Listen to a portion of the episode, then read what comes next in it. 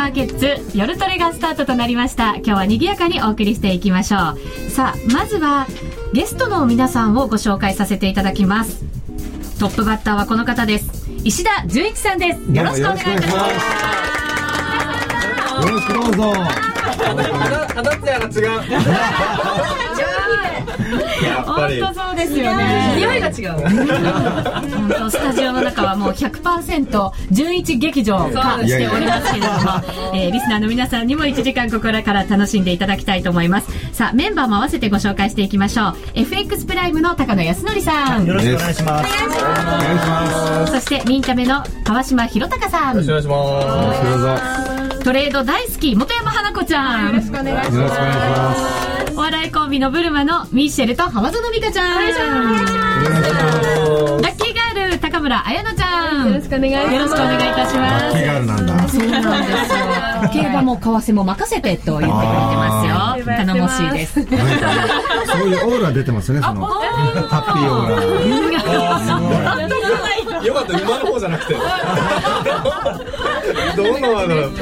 そうなんです。今日はですね、トレードのお話満載でお送りしていくんですけれども、その前半のゲストが石田純一さんということで、お願いしますね、お金と上手に付き合いそうですねはいうん、みんなはい持ってることだと思うんですよね。やはりあのお金をなんていうんですかね稼ぐには能力がいるだろうしこう、まあ、貯めるのには忍耐力もいるだろうし、はいけどもその使うこれはねやっぱり品格とかね、そういうのが言いますよね、品性とか。ねだからもちろん何にだから自分に例えば投資するのか、まあ、どういうところにその、まあ、お金を生かしてあげるとか、そういう精神をまずもう基本ベースで持って、でお金がお金を生んでいくような、そういうスタイルというか精神が、まあ、必要なんだろうなと。金って使ったら返ってくるんですかね、その分。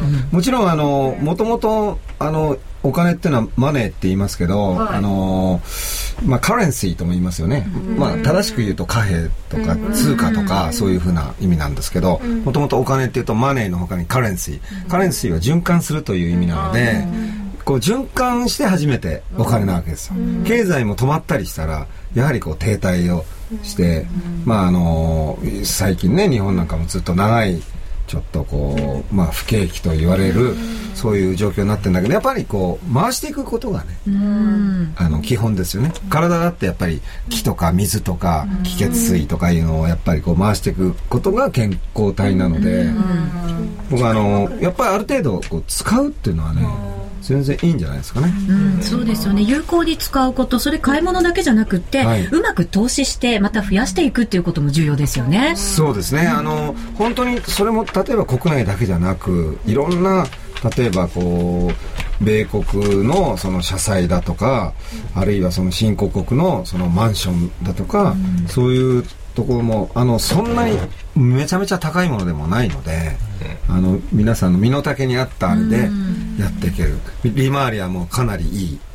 本当にこう 6%11% とかいろんなもう物件によって違いますけども、それで物自体がこうあの5倍に上がったりとかですね、そういうこともやっぱりあるのであの今ねあの内向きにあまりならないで、あの日本人もうちょっとこうその幕末の頃みたいに、もう度胸よくこう世界をこうまあね自信を持ってやっぱりこう見ていこうというのが大事じゃないですかね。ね。ただそのためにもやはりそのリソース資源というものをやっぱり自分にやっぱり投資するというか、はい、あの精度の高い情報とか知識とか、ん。それからまあいろいろ人脈とか、はい。はい、あのやっぱりこういうところでねあの有益なそういう生きた情報っていうのをやっぱりこう自分の中に取り入れつつそれをまあ構造的にこう考えるっていうことが僕は一番だと思います。そうですね、その情報収集のやり方なんかもこの後のコーナーでじっくりお話を伺いたいと思います、今日はよろしくお願いいたします,、はいさあ後半もまだまだゲストが続くんですね、石田さんの他にも金融界からグローバルインフォ取締役の荻野金夫さん。はいご登場くださいます。大物ですね。金夫さん。そうなんです。金夫ささんですか。名前がすごい。て。ゴールドマン。ゴールドマン。ゴールドマンお金のために生まれてきた男だと私は思っておりますので、はい。私は思ってた個人的な意見を的に、はい、思っておりますので、ぜひ、あの、為替マーケットでは本当にキーマンと言ってもいいぐらいの方なので、うんはい、今日はすごく面白い話、ダジャレを交えながら、あの、お届けできると思います。ハードル上げましたねぜひ皆さん楽しんでいただきたいと思います。さて、番組の中では FX プライムの選べる廃炉をもっと楽しむためのコーナーもあります。んえ来週の選べる廃炉を読む上でのヒント、高野さんからじっくりいただきたいと思います。よろしくお願いいたします。さあ、すでにツイッターにもたくさんコメントいただいておりますが、番組ではツイッターへ、そして番組ブログでご意見、ご質問など受け付けておりますので、えぜひ皆さんご協力ください。ん。さあ、一つ、おー、なんだ、このキャストは。これは驚きますよね。えーそして、やばい、花子ちゃんと綾乃ちゃんがまっすぐ純一を見つめて。いる。で、目の前にいらっしゃるので、角度の問題ですから。本当に気にしないでください。じゃないですか。ちょっと向いてるね。大丈夫ですはい、今日はもう石田さんにもたくさん質問いただければなというふうに思っております。よろしくお願いしますよろしくお願いいたします。さあ、それでは、初めのコーナー行きましょう。はい題して、はい達人お一人目、石田純一の情報収集、整理、活用術と題してお送りしたいと思います。よろしくお願いいたします。よろしくお願いしますまずは、まあすごい、はい読書が、はいあーこの本出たばっかりなんですけど、すごいですよそうなんです。あ、こっち大きくなってます。今花子ちゃんナイス準備だね。私と今、私作りました、じゃあ。夜な夜なそうまあ今日28日に発売されたんですけれども。はい。はい。今日発売なんですね。そうなんですよ。ムック本が出ましずーっとあたの日経マネーで連載持たれていて、そね。それをこう、はい。一冊にまとめてくださったということなんですけれども。そして新しくいろいろもうその道のエキスパートとはい。対談をして、はいもうかなりこの有益な情報がいっぱい詰まっております。そうなんですはっきりとねまあ使えます。うんそうそうなんですよ。題名がですね、お金の口説き方。洒落てますね。色っぽいですよ。とつけられないなんか、石田さんが書いたんじゃないと、その題名でか売れないですよね。ただの日本語の間違いですよね川島さんにつけたらちょっとナンパ的な感じになっちゃうかもしれない。ですよ女の子だったらまんまじゃないですか。まだまだ蝶々捕まえに行ってるからね。あでも年輪がまだそうなんですよね。あの、何が言いたかったかと言いますとですね、はいはいこの表紙の本棚、これ、石田さん、ご自身の家なんですよね。あそうなんですって。本棚がまあ3つぐらいなんですけれど石田さん3億5000万円のやつですか？それはあの昔のあの結婚生活の時に。そうはいいうのも書いてました。ね そうなんです。そうなんですよ。え、どんなジャンルの本読まれてるんですか？あの一番まあでもやはりそのベースになるのは、ん。その一番うんなんていうんですかまあ幹の部分で言うと、まあ、昔からそういう小説とか、うん。つまりそういうものをいっぱいあの読んだり、まあ、要はその経済であっても人間のあるいは歴史でも人間のその、まあ、いわゆる縦の縦軸だったりするわけじゃないですか。だからそういうことで人間研究という意味では本当にあの小説なんかはまず基本ですけれども、かといってやっぱりそのそうですねあのまあ文化人類学とかはい。そういうもの生物学だから福岡伸一さんとかあと竹内久美子さんの生物学とか、もちろんあのデズデズモンド・モリスからなんていうんですかねあの、まあ、いっぱい好きなそのジャンルはあるんですけどもやっぱり人間が好きなんですね。うん。そしてあのもちろん、まあ、個人的にはですかピューリッツァー賞もののやはりその、まあ、アメリカなんかのそのそれこそ大統領の陰謀とかをねあのはじめとしてやはりその経済や政治のどうやってこんなダイナミックに書いたのみたいな、うんそういう本がやっぱりいいですね。そうですね。楽しいですうん。あの、そういうなんか陰謀みたいなものとか、経済なんかも小説で読むとまた全然雰囲気が違って面白いですよね。そうですね。あの手島隆一さんなんかにしても、いわゆるあのまあうーんその一応ですね、えーまあユダヤとかそういうマネーの話も書いてるんですけども、それを小説風にやってるんです。でも実にあの本当に歴史的にもあのかなりこうはい、あの杉原だらっていうんですけどもその杉杉原千畝あはい。千畝さんがね、あのーいわゆるまあシンドラーのリストみたいにこうあのユダヤの方にこう通行証を与えた日本人の外交官がいたんですけれどもそれによって今のそのシカゴマーカンタイル、まあ、取引所みたいなのもそこの今の総帥あのーまあ、レオ・メラメッドとは書いてはいませんけれども、おそらくその方ではないかというような、そういうなんかね、面白いこうロマンを感じるようなのから、いわゆるもう本当の、もう、あのー例えば、まあ、ラムズベルトがどう言ったとか、ライスとその、やり取りしてる様子とか、そういうことも書いてあるような、あの、本も大好きですね。いい本に出会えば出会うほど投資のチャンスに恵まれる、投資にも女性を口説くのも役立つと。入ってました。そこは、その、一問はいらないかもしれないけどね。で投資に勝ってお金がどんどん生まれれば女性もどんどん来ますからね、そういう問題じゃないと思いますね。寄ってくるのはお金だけじゃなくて、はいい、ろんなものが寄ってきます女性だけじゃなくて魅力的な人たちも寄ってきますもんねね。で、成功のリズムで暮らすこと。まあ、それは、はい。リズムってすごいねどんなリズム？ねどう？それはやっぱり、例えば、あの、ね、過ごしたりするのではなくて、やっぱ朝の、やっぱり1時間とか2時間とか、まあ、例えばですけど、ゴルフを練習するんでも、あの、ものすごくこの、入るんですね、その技術が、いっぱい体の中に。で、それは本でも一緒で、やっぱり、あの、夜、ちょっと、まあ、まあ、ふね、お酒を一杯やりながら読む本と、やっぱり朝、あの、一応いろんなものを新聞にしても、本にしても、やっぱりノートをつけながら、こうやっていくとか、そういう部分っていうのは、あそのの、いいですよね。ノートの話が出ましたけど純一ノートいわゆるすごいですね これ。ずーっと大学時代からつけ続けているというノートがあって、はい。で経済のことがねすごいあの例文で載せてるんですよね例題で。あそうですね。はい。すごいんですよ。なんかこういろいろオバマさんの年頭教書とか、うん実際にあの、コキンねトさんとオバマさんがどんな、何を食べて、あの、いわゆるあの、いわゆる米中会談の時に、あの、どういうワインを飲んだかっていうのも意味があるんですよ。えー、そうなんでそんな何歳ぐらいになってるんですか、もう大学からだったら、これですか、えーもう10、それでも14冊ぐらいですかね。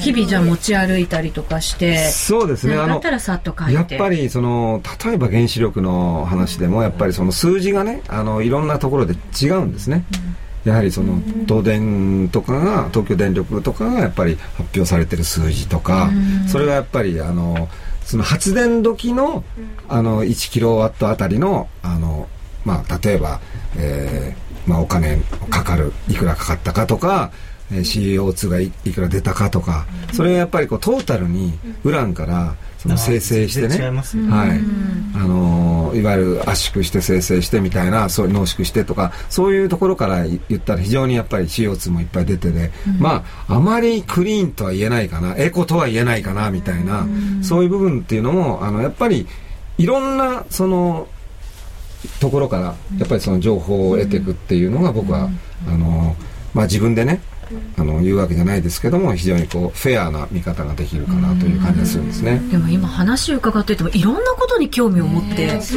調べたりだから楽しくてしょうがないんですよ。だから自分はあの今だ目が1.2あるんですけども本当にあのおかげさまで いや一度 NHK で怒られたことがあるんですけどそんなことはありえないとかで老眼じゃないんですよ。でも実際あの慶応大学のあのつ坪田教授なんかも自分ご自身もやはり57歳同い年なんだけど、その方もあの眼科の医者でもうもちろんあのエキスパートで言えばそのアンチエイジングなんですけれども、あのその方も違うんですよ。そのやっぱり本を読むために走ったりね毎朝走ってる7キロぐらい走ってたそうなんだよ走ってそれであのカロチノイドとかそういうまあなんていうんですか抗酸化物質をいっぱい取ってまあ人参とかですね。そういう系の人参ジュースを飲んでるんですけど。リコさん手作りなんでしょうか。そうそうそう。結構最近自分で作ってますけど。いやいやいや。いやっぱりハッピーオーラが出てますね。ね、今日のキーワードハッピーオーラだからね。そうですね負のオーラがもわーって。ハッピーオーラが私さっきハッピーオーラって言われましたもんね。ああそうやっぱりね素敵な笑顔ですからやはり汗出る汗出る。人を幸せな気分にする方ですよね顔赤くなっちゃいますよ。赤くなってきた。ウッチさんが、だってあの、ここに色がついてるの初めてだ。爪になんか色がついてるの初めて見た。実はついてるんですよ。純一仕様。恐れ入りますでも最後に、んあのお金の上手な使い方もやっぱり伺っておきたいなと思うんですよね。使い方ですねうんでもあの結局その投資というものを、えーこれは本当に難しいんですが投機と投資は違うんですっていうことをやっぱり一番言いたいですね、だから「えい」ってその投機的な発想だとこう全てが連動してこうダメになっちゃうようなのはそのだから今今ですねこれは絶対得するって思わない、まあ、下手すると今反対だっていうのにもお金を分散しておくっていうこととかが、やはりその投資と投機の違いじゃないかなと。だからそうですね今、まあ、為替の専門家もいらっしゃるけれどもそのなんていうんですかね、えー今こっちの方だけどもじゃあ円安の方にも思いっきりかけとくとか、ただそういうふうなうんいろんなことも想定しておくっていうことですよね。今は誰もそっちに向いてないようなところにもやっぱり目を向けとくとか、それがやっぱりリスクマネジメント、そうですね、うん。はい。重要なことなんですよね。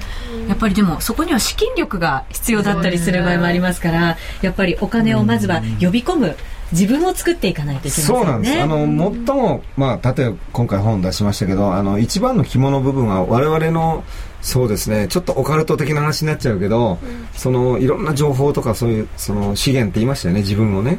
そういう、その、フローを作るという意味では。だけども、その前に、やっぱりこう、さっき言ったその成功というか、それは我々のその実は心の中にあるんじゃないかと。例えばあの考え方一つなんですけどね。自分の身に起きたことはいいことでも悪いことでも最善だと思った方がいい。だから何かでこう損する。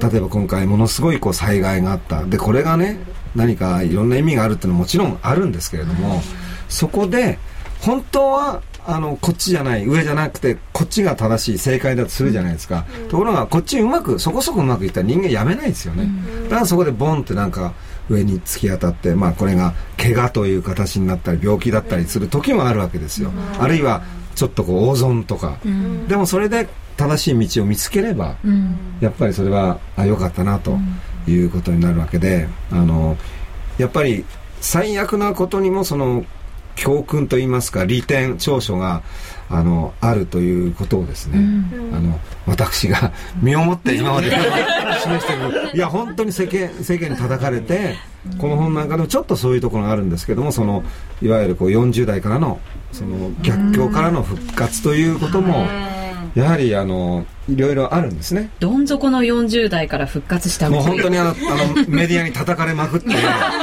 そこから仕事もゼロででもその時にやっぱりもう一度本を読み直したり体を作り直したりしたことが今すごくこう役に立って例えばねあの二十歳の頃ってすごくあの、まあ、記憶力とかいいのでいろいろ覚えるんですけれどもやっぱりそれを活用はなかなかできないんですよね。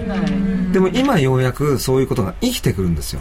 本当に20代で読んだ本とかあと今読み直した本とかがものすごくそのアナトール・フランスじゃないけどもそういうその本で学ぶということっていうのはやっぱりその人生とかもねいろんな研究者のその一生を買うわけじゃないですか、でこれは本当にもういろいろやっぱりノートで自分でこうどんどんどんどんこうなんていうんですかね。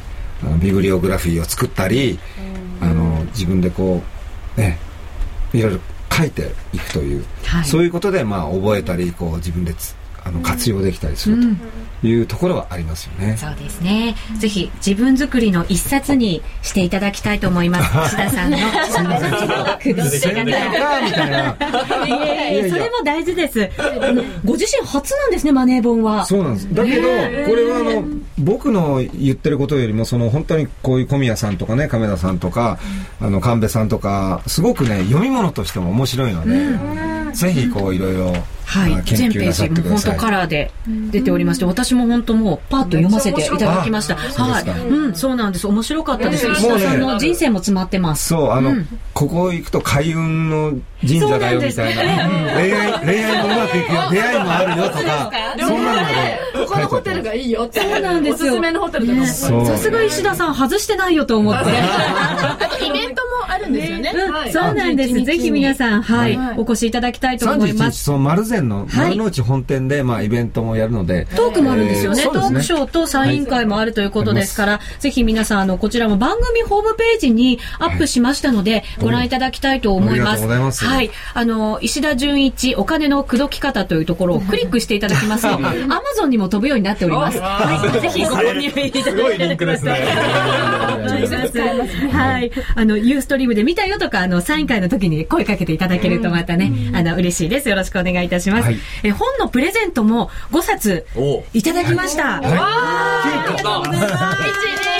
2、3、4、5。違う違う、リスナーの方 ぜひ、あの、石田さん、サインはいを、はい、いただけるはいと嬉しいです。しますサイン付きではいプレゼントしたいと思います。はいまたこちらは詳しくはホームページ等でご案内させていただくことになりますので、どうぞよろしくお願いいたします。えーここまでのゲストは石田純一さんでした。ありがとうございました。ありがとうございまし楽しかったた。です。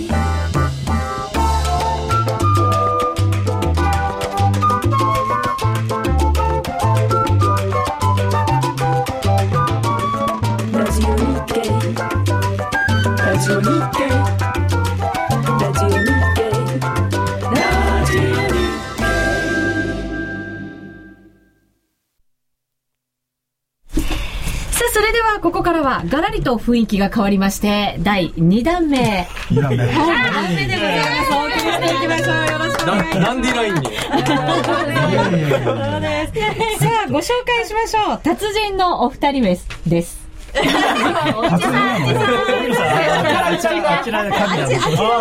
そうなんです。私ばっかり見つめないでカメラ目ないで。それかもね。見ちゃうんだよねやっぱそうなんです。よ。熱い瞳でね、見られちゃいました。ねはい。荻野金夫さんです。よろしくお願いいたします。どうゴールドマンだ、ゴールドマン。そうです。よね。こんなに美女が集まってくるとは私もこう緊張しちゃいます。そして、私に助けを求める。そうなんです。現在はグローバルインフォの取締役としてご活躍ということでございますけれども。まだ入ったのに新人ですからまだ2ヶ月です今度新人さんね。そうですよ。川世界のドンだと思ってますからね。マフィアじゃないですよ、ドンですよ。はい。どんなんか。な野さんとは待ってました。と、はい。そして、久しぶりですね。ね。ええ。去年の夕焼けマーケット以来ですからね。そうですよ、ご一緒させてもらってて、ずっと、はい、ダジャレ、ダジャレね福原さんってやりましたよね。福原さんもおぎっちゃってね全く本ね当、そうでした本当に。金尾ちゃんも靴下なしですか？って入ってますいや私は今日履いてますよ。ます寒いですからね、もうね。今日はなんですか？入ってますよね。今日は履いてますね。普段は裸足です。よ私ははい。さあ、もう、私はももう金尾さんが大好きでですね番組やらせていただいてきたんですけれど普段私たちが耳にすることのない情報も、ええ。金尾さんの周りにはバンバン入ってくるんですよね。そうですね今東京市場の情報は一手に引けてますからね、すごいでしょう。は教えてください。そうですね。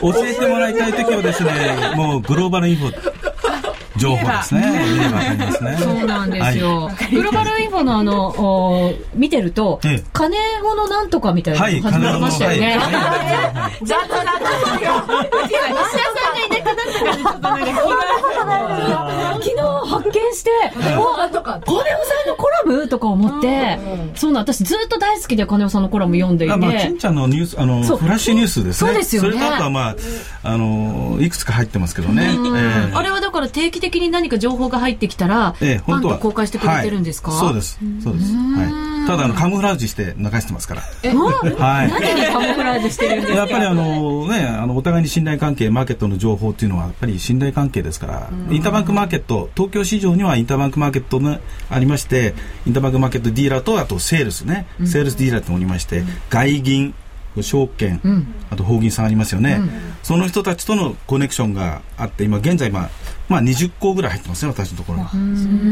だ。から、逐一、そのマーケットで何が起きたか、あヘッジファンドが売ってきたとかですね、あの、ソブリンネームが、アジアのソブリンネームがドル円売ってるとか、そういった情報がどんどん入ってきます。ええ。それをくまなく、うまく、ね、あの、オブラートした形で流してると。うんそれをだから荻野さんがこれは正しいもの正しくないものっていうのをちゃんと判断して、はい。でそれをまた市場に公開してくれてるってことですよね。すごくない？いわゆる大口注文ってやつが分かるってことですか、そういうの大口も全部わもかりますし小口もわかりますけどね。はい。はい口だけでも教えてい。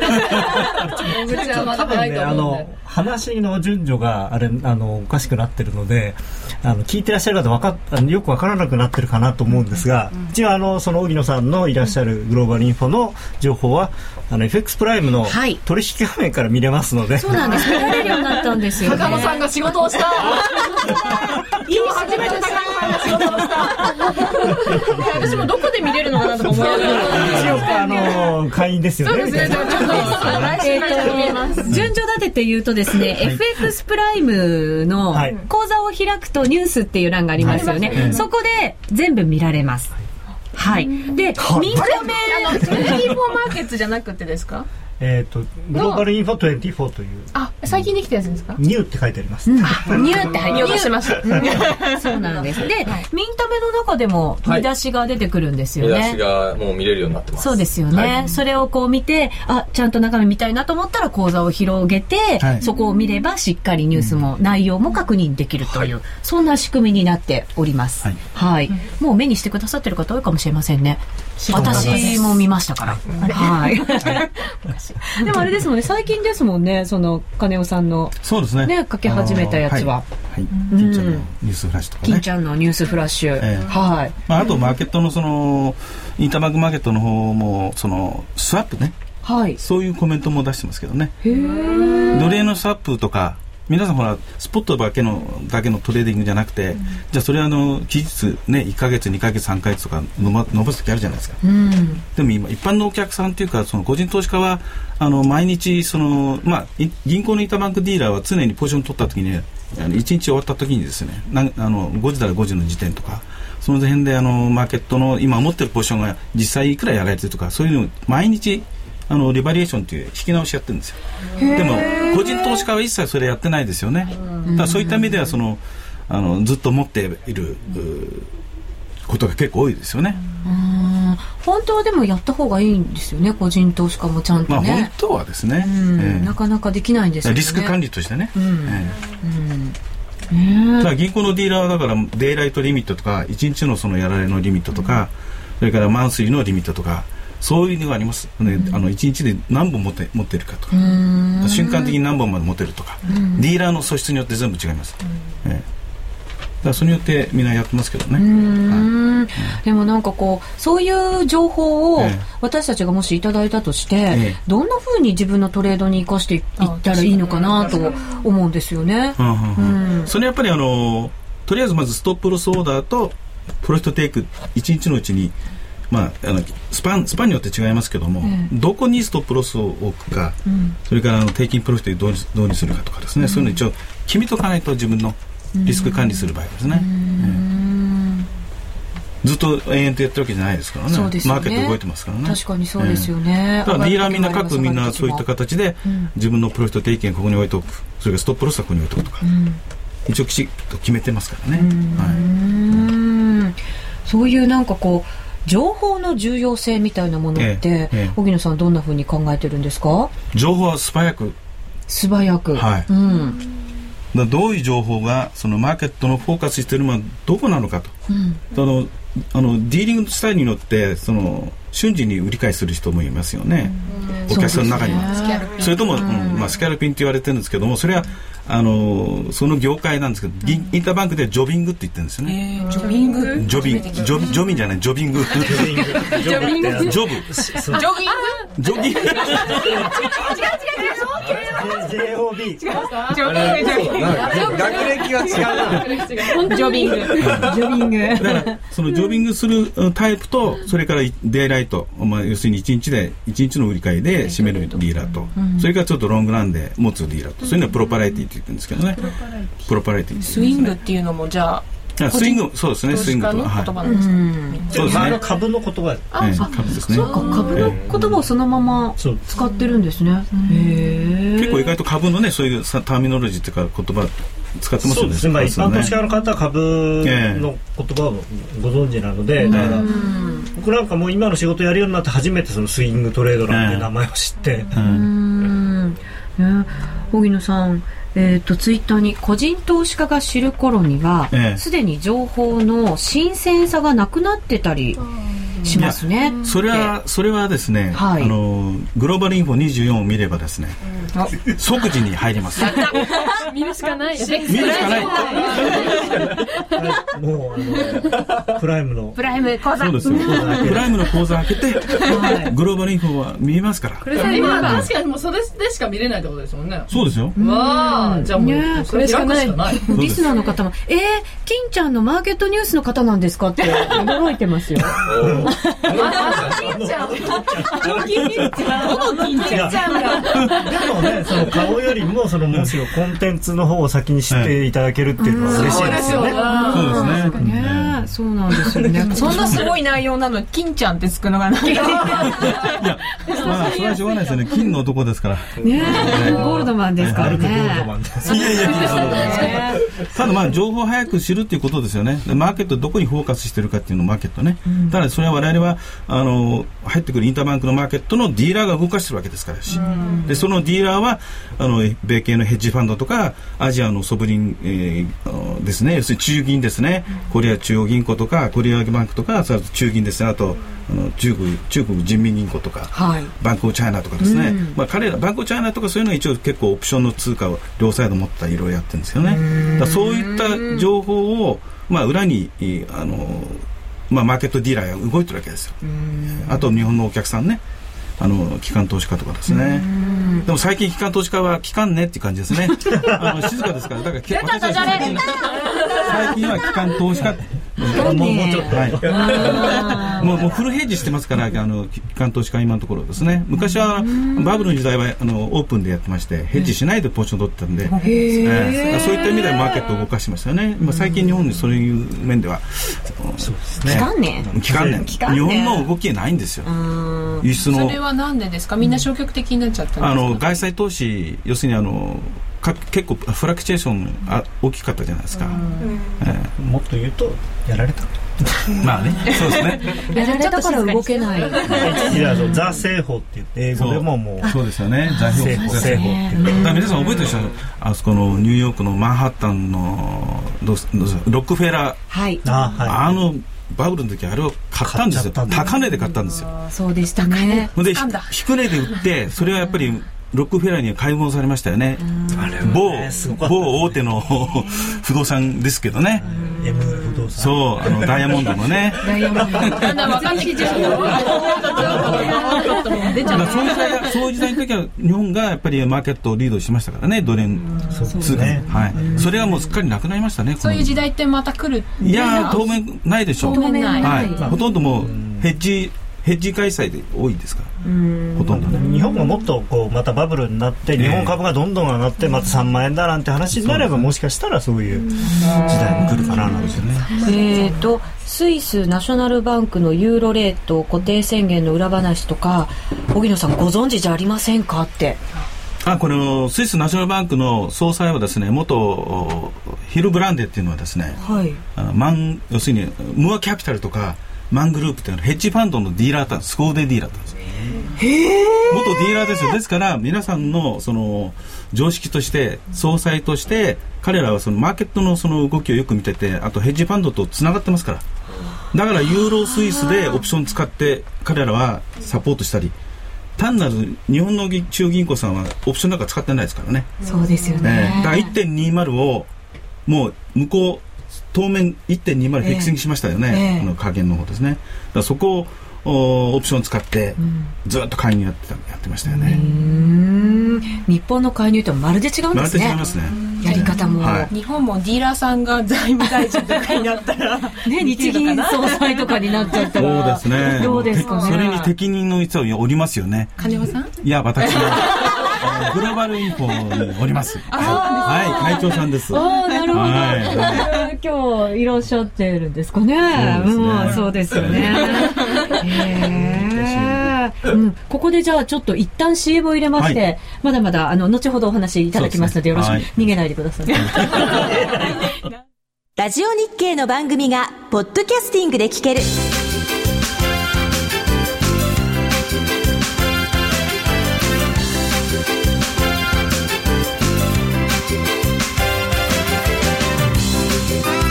などの MP3 プレイヤーでお聞きいただけるポッドキャスティングではラジオ日経のマーケット情報を中心にいくつかのオンデマンド番組を配信しています。いつでもどこでも聞けるラジオ日経。詳しくはラジオ日経のホームページをご覧ください。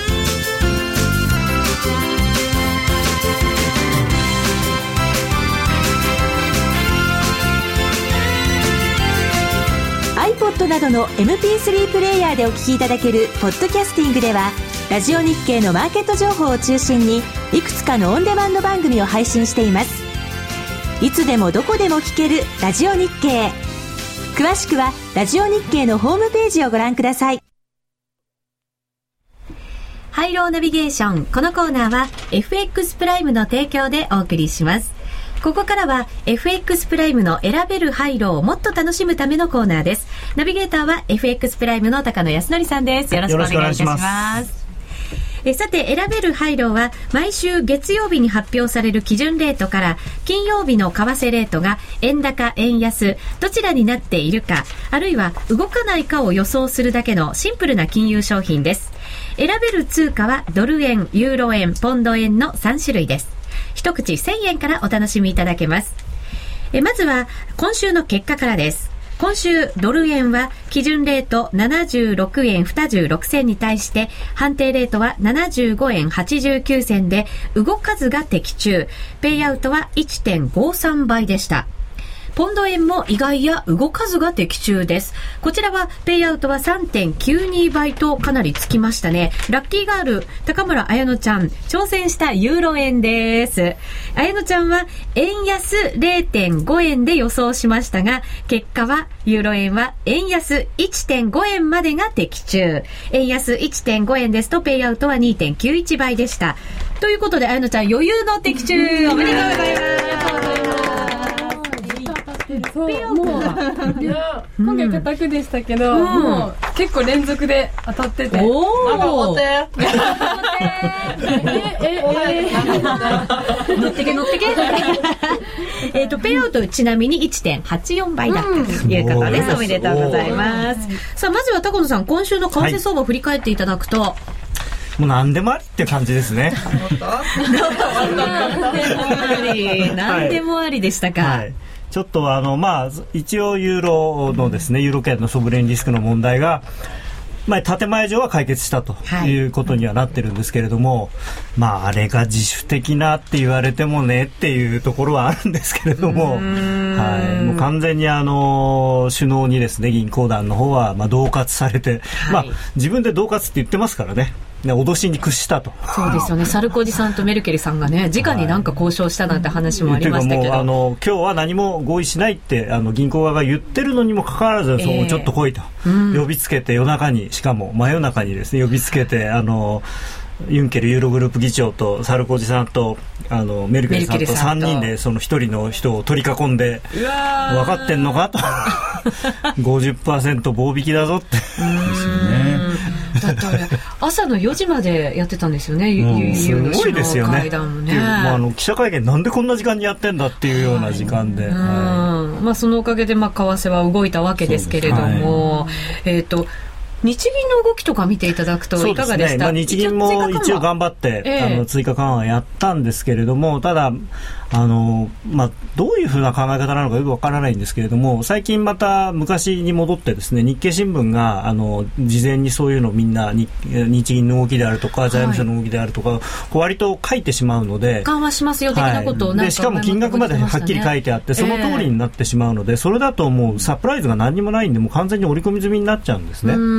だからまあまあ、私がその銀行に入った頃はあの今日のにあの決定会合で0.5%金利あの利下げしますとかって書いてあった時代なんで、まあ昔に戻ったのかもしれないんですけれども、それはあれですか、日銀側って言ったら変ですけど、まあ、財務省かもしれませんけどううまいことなんかこう情報を使おうとしてるんです、ね、だとは思うんですけれども、ただあのやっぱりマーケットっていうのはその期待値との差っていうのをすごく大事にするんでそれだったらもうちょっと例えば小さめに言っとくとかそうするとその事前の報道よりも多かったっていうことでそれをすごく交換したりできると思うんですが。サプライズ感があるわけですね、はい、で今回はしかもその、まあ、前回はそういうこともあったのでその緩和と同時に介入をするんじゃないかという期待がすごく強かったのにもかかわらず、まあ、緩和も予想通りだし介入もしないしということで、うん、まあ、15銭ぐらい買われてその後またドンと売られてしまったというようなことなので、まあ、あまりうまいやり方ではないですよね。スイスとは大違いだなと。確かにそうですね。あんまりうまいやり方じゃないですね。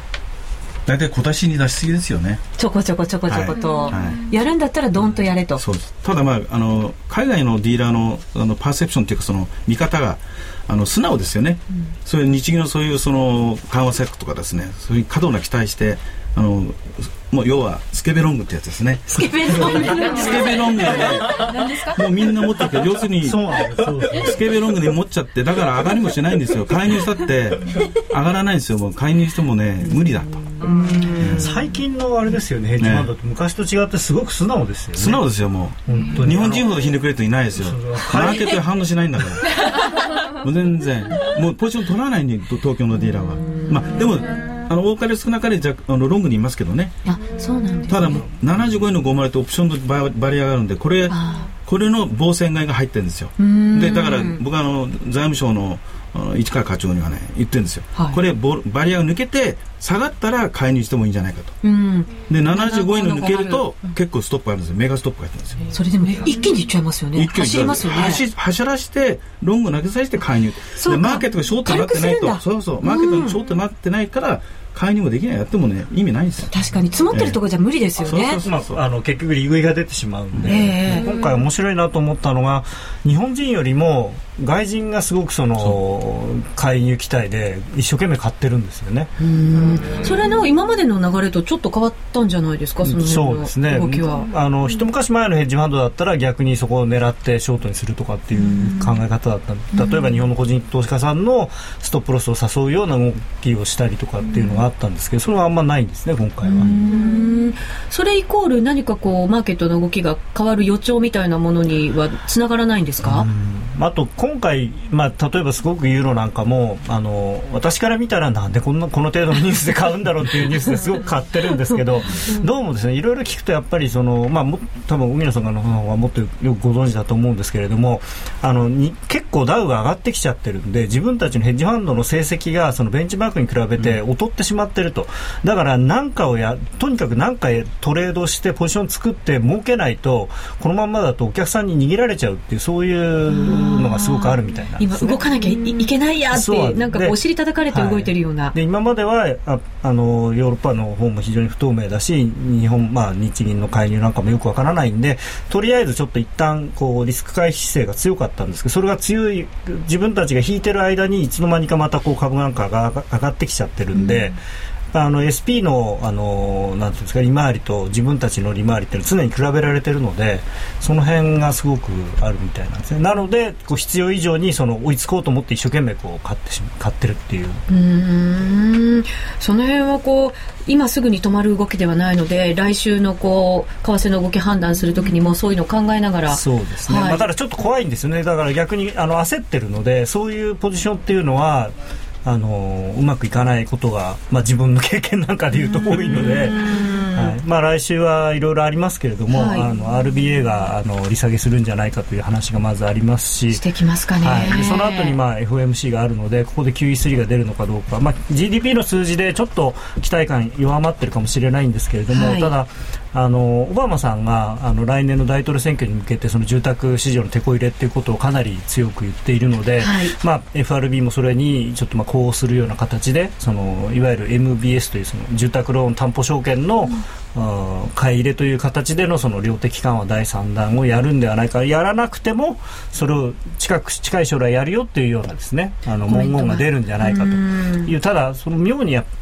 り期待をしてるんですよね。で、それで株がもっと上がらないかとか、あのリスク先行になって、例えばユーロが上がらないかとか、金が上がらないかっていうことで、ヘッジファンドが募集を取ってるので、何もなかった場合がちょっと怖いですね。そうですね。一気にマネーが引き上げる可能性が出てくるわけですよね。はい、はいえー、さて、夜トレではリスナーの皆さんに円高円安を当てていただく参加型プレゼントクイズも実施しています。えー、商品はというと、番組オリジナルチロルチョコランダム10個入りパックと、今回は石田さんの本のプレゼントも合わせて、はい、こちらでやりたいと思います。さあ、前回の正解と当選者の発表させていただきましょう。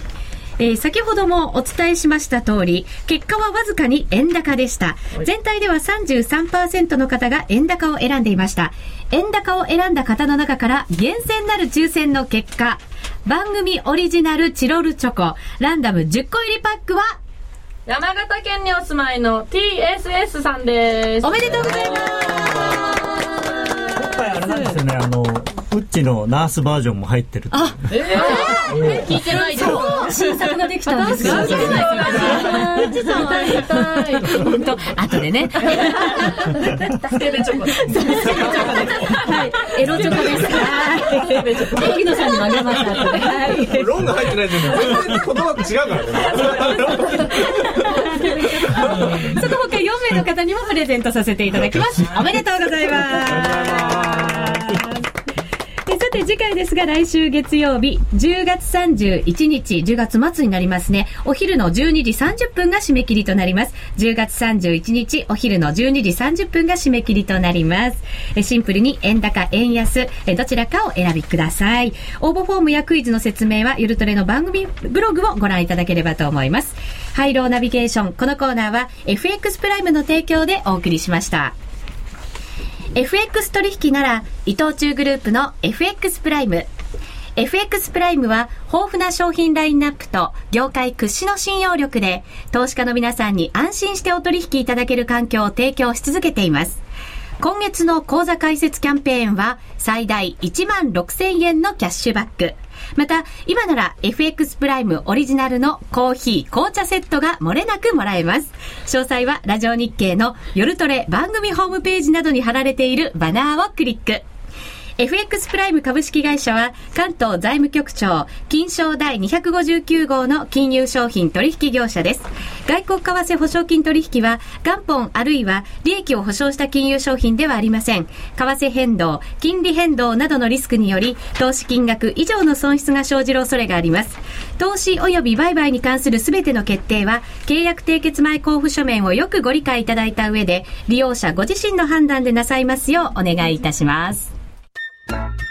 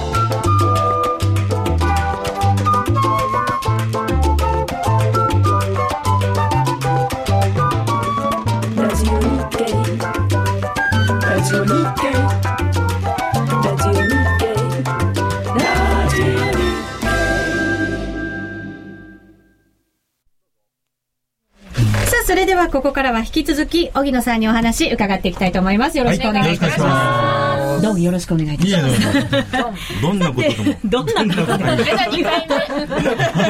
悪そうですね、なんか。なんか悪い感じがしますよ。マフィアじゃないですよ、決してね。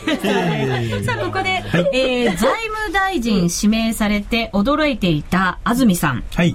なぜ選ばれたんでしょう？どう考えても、今井正人先生が適任だと思うのですが、知りたいの、と いただきました。はい、そうですね。同感ですね。感ですはいしないですね。はいでも本当そうですよね。ですよねさあ、ここでその今井正人先生、サプライズゲストです。はいご登場ください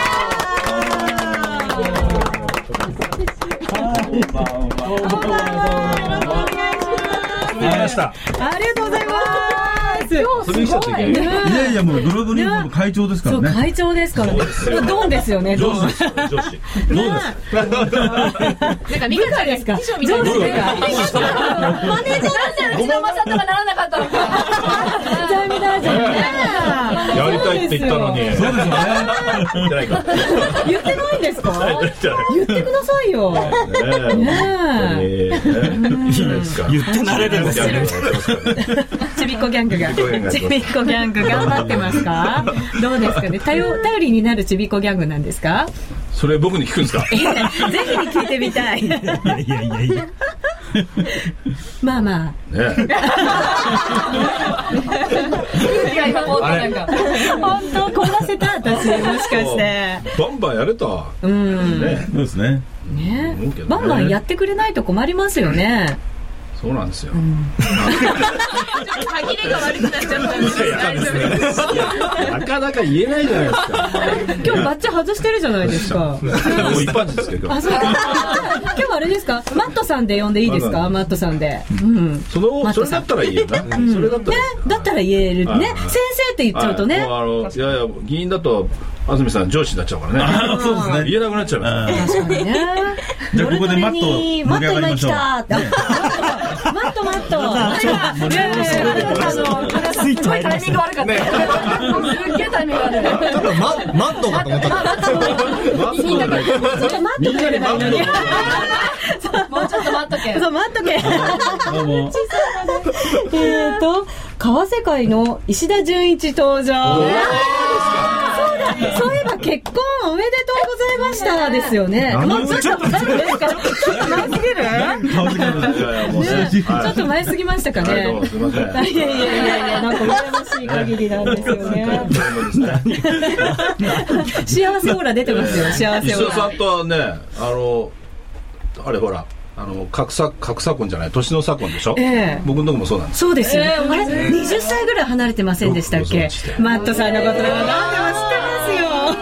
暑いな、暑くなっちゃった。一気にね、一気に熱くなりましたよ。荻野さんのとこも結構離れてませんでした？奥野さん。まあ一回りね。一人ですか？へえ、初めて聞いた。そう。はい。一回りです。本当ですか長いお付き合いになってるのに、初めて。石田純一さんの写真を撮ってきてっていうね奥様からのリクエストがあって、ちゃんと。ちゃんと撮れなかったのよね。あ本当私撮っときましたよちゃんと。ビデオも撮ったはずだったんだけじゃあど。後で撮れてなかったそれじゃあ楽屋でお願いしていいですか？まだまだ延長戦じゃないですよねこれ ね。そうやっぱりこのお二方が来てくださったということは、ええ。為替のやっぱり先行きも伺っとかないと、やっぱりリスナーの方はね、満足いただけないんじゃないかと思うんで、えードル円。史上最高値連日で更新ですよ。うん。まだまだ。もっともっと。60もっともっと。円台行くんですか？もっと待って。いきますか？どうですまあ、か、上値はもう限られてるんですよね、これね。直近、直近で77円の50抜けなければ、はい。一目均衡表のお雲がですね、下がってますから。皆さんこれ一目置かないといけないですよ、これ。あー一目金庫だけちょっと今予想しちゃった納得しちゃってる読まれるようになっちゃった。読まれたまれちゃってね。まあでも直近はとにかく77円50これ3度つけてるんですね。抜けなかったんです77円の50。だから当面はここは抜けないとダメですね。77円なんて随分なんでしょ？かもう離れちゃった感離れちゃったでしょ？じしますよあとだから75円の50の皆さんオプションってご存知ですよね。通貨オプションの75円の50のバリアってなってまして、はい。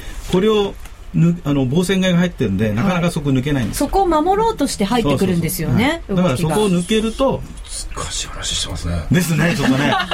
そのバリア昔流行ったバリアがありましたね。そのバリアを抜ければ、で75円の下には結構メガストそこにこうストップロスがぐわーっと入ってるから、今のとこ入ってるのは75円の50と25と75円ちょうどこれ、はい。75ってことはだから74円台ってことですか？そうです。75円割れればこのバリアまたつければ下にメガストップ入ってますね。メガストップ、はい。そうするとかなりのところまで走りそうなそれがそれがねねそれがつかない限りは下には行かないですうん7550、そううーん取っ払わないとね、取っ払わないと、はい、ただただ今後来週 FMC があるじゃないですか。はい。そこで、まあ、マーケットは、まあ、あの Q3、QE3 という話も出てますけども、やってくるんですか？まあ、それがだからその今度の来週のねあのところでどういうあのコメント出てくるか。そうですよね、えええマットさん QE3 あったりするんですかね？アメリカは。いや当分ないでしょ。当分はない、うんあのね2か月ぐらい前にすごいやる気満々な雰囲気だったんですよ、あのバーナンキさんがなんかこうちょっとポッポーって感じでしたけど、うん。先月ぐらいから急にね言っていることがねいやいやあのしばらくそういうのはやらないっていうようなそんな雰囲気に変わってきちゃったんで。な何がきっかけなんでしょうね。だうーんって景気が決して良くなってるわけでもないし。いや何も変わってないんですよ。何も変わってないですよ何も変わってないねけどトーンが変わったってことはきっと裏裏でいろんな話をしている中でちょっとその、えーもうしばらくやめようっていうようなそういう裏のそういう打ち合わせがあったんでしょ？政治的ななんかこう、うん。他の国々とのなんか関係ですかいねや、まあ、他の国とか国内でしょうね。国内ですか、うん、でまああんまりその、えーお金すりすぎるとインフレになっちゃうし、うん。まあ、そういうのがちょっとこうやりすぎなんじゃないかっていう雰囲気があってこう急にこうヒューッとトーンダウンしちゃったんで多分ね23か月はやんないですね、23か月ぐらいは、うんそんな雰囲気ですよ。よっぽど他の仕様が悪かったりすれば別ですけど、うん。それともう一個あの株が下が下がんないでしょ？はい、にアメリカの株が。アメリカ強いですよね。強いじゃないですか、え。だからあの株が強い時って、えーまああのそんなにみんなさ実体経済悪くてもなんとなくポワーンとしているんでえ確かにあのやらないですよ。QE2 は株価とかを上げたかったんですもんね。それももちろん、ね効果の一つとしてそれを期待してたわけですよね、で QE3 だってもしかしたらそういう意味合いがあるとして、まあ、株が上がってるんだったら別にそんなにすぐにやらなくてもいい。株価と実体の経済の普通の経済は両方よ良くならなきゃいけないんですけど、まあ、こっちはあんま良くなってないけどこっち側は上がってるから、これ両方とも下がってる時はやんなきゃって、うん。こっちが上がってるんでまあいいかっていう。そうかそれもね、それもトーンダウンの一つのあれですかね。理由なのかもしれませんね。そうですね一つうね。んね。23か月か。来年じゃあでももしかしたら可能性としてはまだ残ってはいますもんね。まだあるでしょう。うん確かに、うん。そうすると円高、まあ、ドル円に関してですけど円高はちょっと止まらない可能性はありますよね。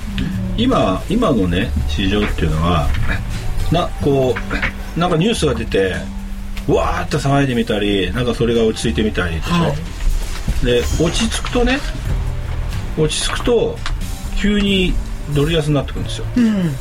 ふっとなりまあますね、大体今ドルこうやってばらまいてるわけだから、はい。こうやってヘリコプターペンって言われててそうです。お金を吸ってビヤーンって巻いてるわけですよ。はい。そしたらドルは普通にしとけばこう下がってくるんですね。そうですね。そのあたりは延長戦で、はい、はい。たっぷり伺いたいと思います。ラジオの前の皆さんとはこのあたりでお別れです。皆さん良い週末をお迎えください。さようなら。さよなら